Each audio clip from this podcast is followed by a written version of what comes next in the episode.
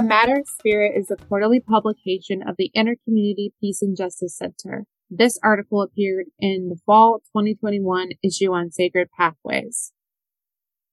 A Lifelong Dream by Reverend Mary Karen Brown. Reverend Mary Karen Brown served as pastor of the Snoqualmie United Methodist Church from 1990 to 2000. At 86 years of age and as a retired United Methodist minister, looking back over my life, I realized that my desire to become a minister emerged in my young childhood. My parents, sister, and I attended the Beverly Vista Presbyterian Church in Los Angeles, where Dr. James Stewart had been a beloved pastor for many years. Dr. Stewart had three grown children, two sons, one of whom was a minister, and a daughter with two children. Although I enjoyed Sunday school, I liked being in church service even better. I enjoyed singing the hymns, listening to the choir sing its anthem, but most of all, listening to the sermon. I thought to myself what a joy it would be to tell people about God's love. One Easter Sunday, Dr. Stewart revealed in his sermon that his daughter had died the night before from cancer. I don't remember what he said in the sermon, but I just remember feeling that he had such a powerful faith that God would comfort him in this time of great loss. It was this experience that solidified my desire to become a minister. Each week we repeated the Nicene Creed during the service. As I grew older, I wasn't sure I believed every part of this creed, but I didn't express my doubts to anyone. However, in high school, one of my best friends invited me to attend a United Methodist camp with her that summer. I had a great time. As I learned more about John Wesley's theology, I learned about the Wesleyan quadrilateral, which simply means that there are four aspects to Christian faith Bible, tradition, reason, and experience. In other words, one's faith is a combination of the Bible stories we learn from the Old and New Testament, the traditions of the church we are attending, our own personal experience, and finally our acceptance of this faith as reasonable. Wesley also believed that there was no exact creed that one had to accept to become a member of a given denomination because the mystery of Christ was not reducible to a given set of words. Creeds were attempts to express the essence of the Christ mystery in words but no set of words would de- definitely express this mystery. So though I was excited to learn about the Wesleyan quadrilateral, I sort of put my desire to be a minister in, the, in my back pocket, so to speak.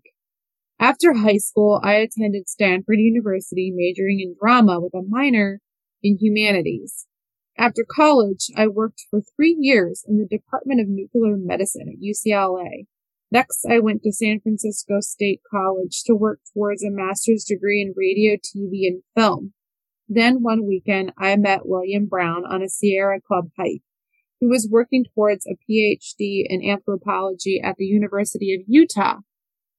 Once William and I were married, we started attending the Wallingford United Methodist Church, which had a pastor just out of seminary, Becky Parker. Becky was an inspirational preacher and resurrected my desire to become a minister. Becky was my mentor for three years. When I considered applying to the Claremont School of Theology, I listened to the pros and cons of this decision and finally decided that whether I succeeded or failed in my in, in my aspirations to become a minister, God would journey with me. So I applied to seminary in 1986, was accepted, graduated in 1989, went through the ordination process, and was appointed pastor of the Snoqualmie United Methodist Church, SUMC, and the Pacific Northwest Conference of the United Methodist Church in July 1990. I was pastor at this church until I retired in July of 2000.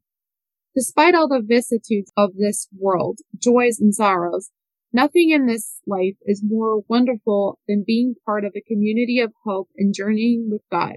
It is more wonderful than feeling that you don't need anything more than your own wit, skills, or tenacity. There are many wonderful people of hope at the SUMC who strengthened my faith.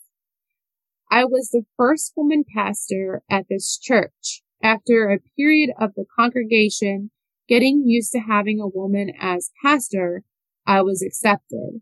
At least the parishioners didn't ask the bishop to move me, and I stayed until I retired. Each woman pastor brings a different personality and a set of skills to her ministry, just as men do theirs. But I believe that the denominations that ordain women have been enriched by the unique perspectives that women can bring to churches through their callings into ministry. Both male and female pastors can enrich the ministry of a congregation. Therefore, I am so thankful that God finally led me through all the twists and turns of my life to achieve my childhood desire to become a minister.